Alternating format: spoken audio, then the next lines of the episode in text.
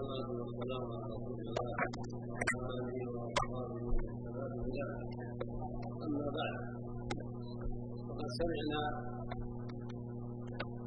هذه الندوة المباركة الطيبة التي اشترك فيها أصحاب الفضيلة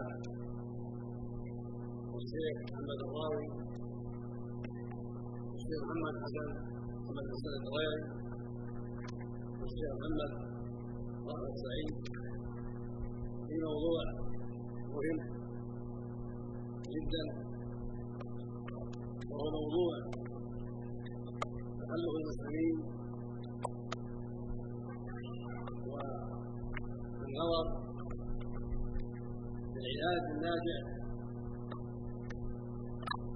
لهذا التخلف والعودة إلى حالهم الأولى. ومجدهم الأول. وعزهم السليم القديم.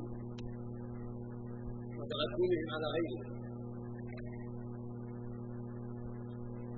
لقد أجاد المشايخ في هذه الندوة. لقد أجادوا وأطالوا وبينوا سر التخلف. وعلاج هذا التخلف وأسباب هذا التخلف ووسائل علاجه بما هو واضح مبين من كتاب الله عز وجل ومن سنة رسوله عليه الصلاة والسلام وقع في العالم قديما وحديثا مما هو تجارب وتطبيق لما حصل به التقدم ولما حصل به التقدم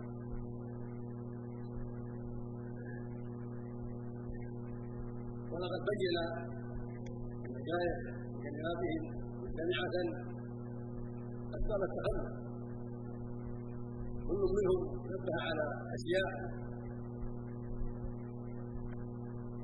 يجمعها أن المسلمين أنفسهم هم أسباب التخلف بأعمالهم التي اتصفوا بها وساروا عليها بعد عزهم الأول وبعد مجدهم الأول وبعد تقدمهم على الأمم فهم تقدموا بأمر صارت لهم به العزة والسيادة والقيادة. نبه عليه المشايخ وهو الإيمان والعمل الصالح. الإيمان والعمل الصالح. القرآن الكريم في مواضع جعل سبب العزة والسيادة والقيادة والنصر الإيمان لأنه يتبع كل شيء. في مواضع ضم إلى الإيمان العمل الصالح. لأن العمل الصالح من الإيمان. وفي مواضع وفي مواضع أخرى ذكر أعمالا أخرى. وذكر المشايخ هنا الشيخ حسن الطليعي أمور خمسة كلها أولها الإيمان والباقي لا في الإيمان العمل كلام الحاكم بما يجب من التطبيق كلام العلماء بما يجب. وتعاون العلماء مع القادة مع عامة المسلمين. طاعة الله ورسوله.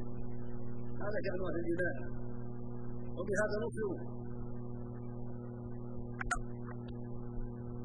بهذه الأعمال التي نبه الله عليها وأشار إليها مشايخ الندوة بهذه الأعمال نصرهم الله. وسادوا على الأعداء وتقدموا عليهم وفتحوا بلادهم وكسروا كسرى وكسروا قيصر. وانتشرت رايه الإسلام في غير المعمور. غربا وشرقا كل هذا من أسباب اعمالهم الصالحة التي منها جهادهم الصالح.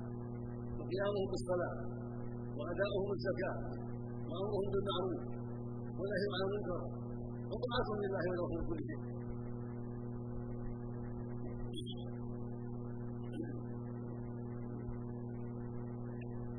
ويدخل في ذلك ما أشار إليه شهر طلب السعيد من قيامهم بالتعليم المساجد والاجتماعات وفي الغزو والجهاد في كل مكان. تارة في الجهاد وتارة في العباد. أوقاتهم محفوظة. أوقات يعدون للعدو وتارة وهي في أوقات أخرى يباشرون الجهاد والقتال والصراع بينهم وبين العدو. فأعمالهم الصالحة قائمة. وجهادهم قائم. وأوقاتهم محفوظة. والمعاصي مرفوضة. وطاعة الله مقدمة بينهم. ومن هذا جاء نصر الله عز وجل. والنصر عند الله لا من عند الناس. هو النصر الا من عند الله. وما جعل هذه الأسباب إلا بشرى.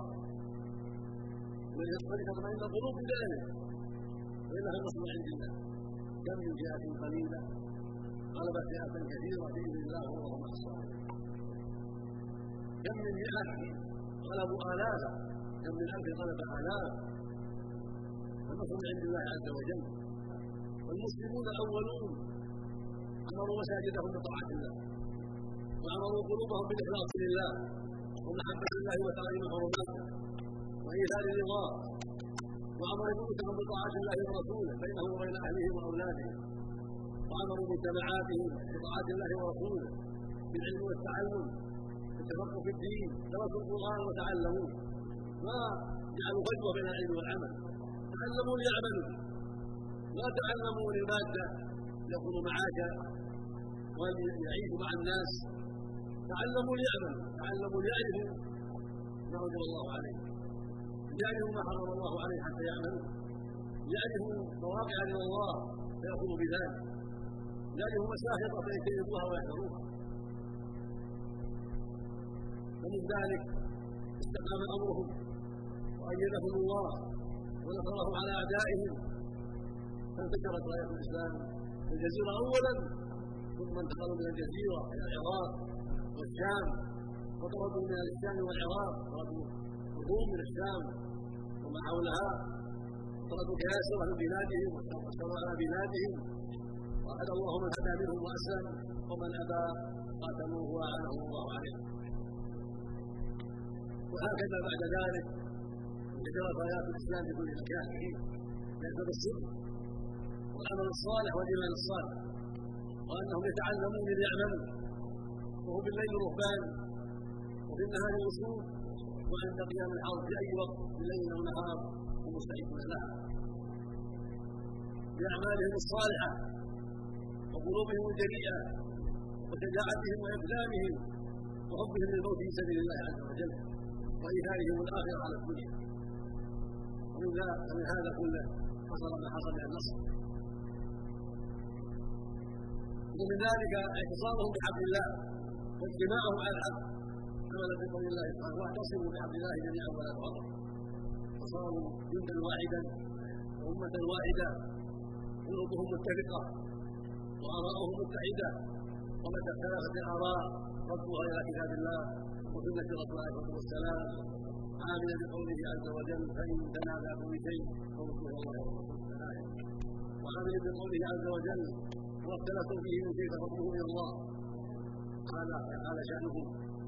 بعد نبيهم عليه الصلاة والسلام فلما غير الناس وتكلفوا عن العمل وعملوا للدنيا وتقسموا وصارت الدنيا أقساما كل جهه فيها منبر وفيها خطيب وفيها والي يدعو لنفسه ويعمل لنفسه وينصر من دين الله ما وافق هواه. إلى غير ذلك إلا ما رحم الله. فلما انتصروا طمع فيهم الاعداء ومزقهم الأعداء. وجاهدوا كل قسم وحده. حتى طبقوا في بلادهم وأخذوا غالب بلادهم. وحتى نشأ في الناس اجيال كثيره لا تعرف الدين ولا تعرف الإسلام وإنما تعرف شهواتها واهواءها وحينما تتعلم للمعاش والمادة والأكل والشرب أو الفرج ونحو ذلك.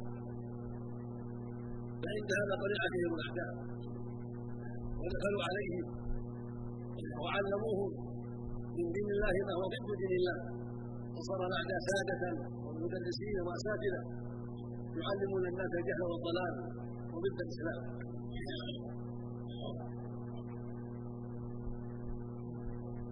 وينشرون بينهم الفرقه والاختلاف والتحاسب والتقاطع وإثارة بعضهم على بعض حتى تقاتلوا وحمل السلاح فيما بينهم هذه هي المصيبة العظيمة التي جرت على المسلمين. فجرى ما جرى من الانتساب والافتراق والتغير وجهل بدين الله. فجاءت من أعداء الله علوم دخلت عليهم وهم جهال فظنوها دينا وظنوها خيرا وتمسكوا بها ونسوا دينهم. ورضوا عن دينهم. كما قال جل وعلا فلما نسوا ما ذكروا به فتحنا عليهم باب كل شيء حتى إذا فرحوا بما اوتوا اخذناهم بغته فإذا هم يقول الشاعر هنا أتاني هواها قبل اعرف الهوى؟ فصادف قلبا خاليا فتمكن جاءت علوم كبرى من الشرق والغرب إلى جمع غفير من الناس ما عندهم علم بالشرع فأخذوا هذه العلوم الباطلة. وهذه الآراء الفاسدة. وظنها نافعة. وعرضوا بها دين الله. وعرضوا بها العلماء. وارتاحوا إليها. وصارت سببا لهلاكهم وتورطهم وانقسامهم واذلالهم لدينهم وإعراضهم عما وجب الله عليهم. ولا حول ولا قوة إلا بالله. والدين ليس محصورا في المسجد ولا في الوضوء والصلاة. الدين عام يشمل العبادات ويشمل المعاملات ويشمل العلاقة مع الرب عز وجل والعلاقة مع الاهل والزوجات والأولاد والعلاقة مع المجتمع في كل شيء في كل شيء. والعلاقة مع الأعداء في الحرب والسلم وهو دين متكامل نظم للناس كل شيء. في أمور دينهم ودنياهم. فلا سبيل إلى استعاده عز المسلمين. ومجدهم الغابر وعزهم السبيل. لا سبيل إلى استعادة ذلك ولا سبيل إلى إنكاره مما هو فيه. وإزالة هذا التخلف والعودة إلى الرقي والتقدم. لا سبيل إلى ذلك إلا بالرجوع اليه واجتماع كلمتهم وتعاون على البر والتقوى واخذهم من عدوهم ما ينفعهم مثل ما قال الكلاعي الأمور أربعة. إما أن ناخذ خيرهم وشرهم وإما أن ندع خيرهم وشرهم واما وإما أن ندع خيرهم وناخذ شرهم. هذه ثلاث لا لا ولا يبقى إلا الرابع وهو أن نأخذ خيرهم. ما عندهم مما ينفعنا وندع شرهم. هذا هو الواحد أن نأخذ ما عندهم مما ينفعنا السلاح. ومن غير ذلك من انواع النفع ناخذ ما عندهم مما ينفعنا وقد اخذوه عن اسلافنا اخذوا عن اسلافنا خيرا عظيما يتبعونه واستفادوا من علوم الفها الاسلاف من الاخيار وانتفعوا بها بعلومهم بطبهم وبرقيهم المادي وفي غير ذلك من امور حياتهم وناخذ منهم ما ينفعنا لأن الله قال واعيد لهم مسار النجوم وقال خذوا حضركم وعلينا أن ناخذ ما ينفعنا ونعد قوه التي نستطيعها قوة البدن قوة المال قوة الزراعه قوة التجارب والتدرب قوة السلاح والصنعه نعد كل شيء نستطيع. ونأخذ من سلاحه ما ينفعنا طائرات ودبابات وسيارات وتلفون ومركبات وغيرها اذا استطعنا ذلك نأخذ منهم ما ينفعنا. وندع من أخلاقهم. وأعمالهم الخبيثه ما يضرون من اخلاقهم الفاسدة. وليس التقدم أن نتقدم في الصناعة أو في علم الجيولوجيا أو في علم الحساب أو في أي علم في الزراعة. وأخلاقنا فاسدة. أخلاقنا هالكة. ليس هذا بتقدم ولا علم. إذا شاعت الداعية بين الناس والسلب والنحر واختل الأمر فأي خير في تقدم صناعي أو زراعي أو علمي؟ دنيوي اي اي خير في هذا اذا كانت الحرمات تنتهك والاخلاق مطلعه والنهب والسلب واختيار الامر اي خير في هذا وانما التقدم في الاخلاق تقدم الاخلاق في الدين في الاستقامه على أمر الله في الخلق الكريم يضاف إلى ذلك تقدم الصناعي والمالي والزراعي إلى غير ذلك ما ينفع يضم هذا إلى هذا كما قال الله جل وعلا وصل نبيه عليه الصلاة والسلام وانك لعلى خلق عظيم يقول الشاعر وإنها الامم الحرام بقيت فانهم ذهبت اخلاقهم ذهب فالاخلاق التي هي الاستقامة على أمر الله والإخلاص لله والصبر على دين الله وأداء فرائض الله وترك محارم الله والوقوف عند حدود الله وبر الوالدين والصدق والعلم وقيام العدل إلى غير ذلك. من الأخلاق الفاضلة هذه أسباب النجاة والسعادة. أما ما ذكره الله في قوله سبحانه والذين كفروا بعضهم من بعض إلا تفعلوه تكون فتنة الإسلام وفساد كبير المعنى فيما نعلم؟ وما علمناه من اقوال أهل العلم؟ المعنى إلا تفعلوا هذا الأمر فالا تجعلوهم أولياء فيما بينهم فتجتنبوا ولايتهم ولا توالوهم عنكم. يعني اجعلوهم أولياء ولا تجعلوا فيما بينهم ولا توالوهم عنكم. فان واليتموه عنكم وفعلتم الولاية فيما بينكم وبينهم صار فساد الأرض. والفتنة والفساد الكبير المعنى إذا اتخذتم الكفار أولياء صار فساد وفتنة. ولكن إذا جعلتم أولياء فيما بينهم وعدلتموهم واستغنيتم عنهم بالمسلمين وأخذتم منهم ما ينفعكم وتركتم عقولهم التي تضركم. واخلاقهم تضركم واعمالهم تضركم سلمتم بجنة أما إذا وليتموهم واتخذتموهم بطانه واصحاب كشفوا عليكم كل شيء. وأدخلوا عليكم كل بلاء واجتهدوا في خبالكم وفسادكم فتعرفون عندهم كما قد وقع في الدنيا. نروهم أولياء وامنوهم ووظفوهم فصار لذلك الشر العظيم وفساد قال تعالى يا أيها الذين آمنوا لا تتخذوا طرفا من دونكم. لا يألونكم خبالا الفساد ودوا ما علمتم ودوا كفار. عادتكم وشقتكم وضرركم ودوا ما علمتم قد البغضاء من أفواههم وما تكون الصدور هذه كلمة الكفره ولهذا قال يا أيها الذين آمنوا لا تتخذوا بطانه من غيركم. الكفار لا تتخذوهم بطانه فانهم يضرونكم ويفسدونكم ويؤذونكم ويدخلون عليكم السموم باسم المصلحة وباسم النفع وباسم النصح وهم كاذبون حتى يفسدوا أولادكم ويفسدوا اخلاقكم ويفسدوا دينكم ويمسكوا يا أيها الذين آمنوا لا تتخذوا بطانه من دونكم. لا يعلمكم خبالا ودوا ما عنتم قد بدات البغضاء من افواههم وما بقيت التوبه قد بينا لكم الآيات كنتم تعقلون هذه حال الكفار هذه حالهم إذا قالهم المسلمون افسدوا عليهم دينهم ودنياهم. وقربوا عليهم دينهم ودنياهم. ولهذا قال لا كفر ومن يتولهم منكم فإنه إن الله لا القوم الظالمين. المراد بقوله إلا تفعلوا يعني إلا تفعلوا ما ذكرناه من جعل الكفار أولياء. وأنتم أولياء فيما بينكم. أنتم أولياء وهم أولياء. وأولياء فيما بينهم اولياء فيما بينهم فاذا تركتم تركتم الولايه مع الكفار وصار الكفار لكم بطانه واولياء جاء الفساد ولكن النجاه والعصمه ان تكونوا متحدين يا مسلمون متحدين اولياء فيما بينهم متعاونين متناصرين وان يكون الكفار فيما بينهم متحدين اولياء فيما بينهم لا يكون في ولا يكون بطانه لنا ولا نطيعهم على اسرارنا ولا نعملهم على ديننا ودنيانا لهذا ننجو من شرهم ويخافوننا ولا يقربوا أسرارنا ونستعين بما عندهم مما يصلح ومما ينفع ونتجنب ما يضر وما يحتاج هذه خلاصه ما ظهر من المحاضرة. وأسأل الله للجميع التوفيق والهداية. كما اساله سبحانه وظهر الندوة. وأسأل الله للجميع التوفيق والهداية.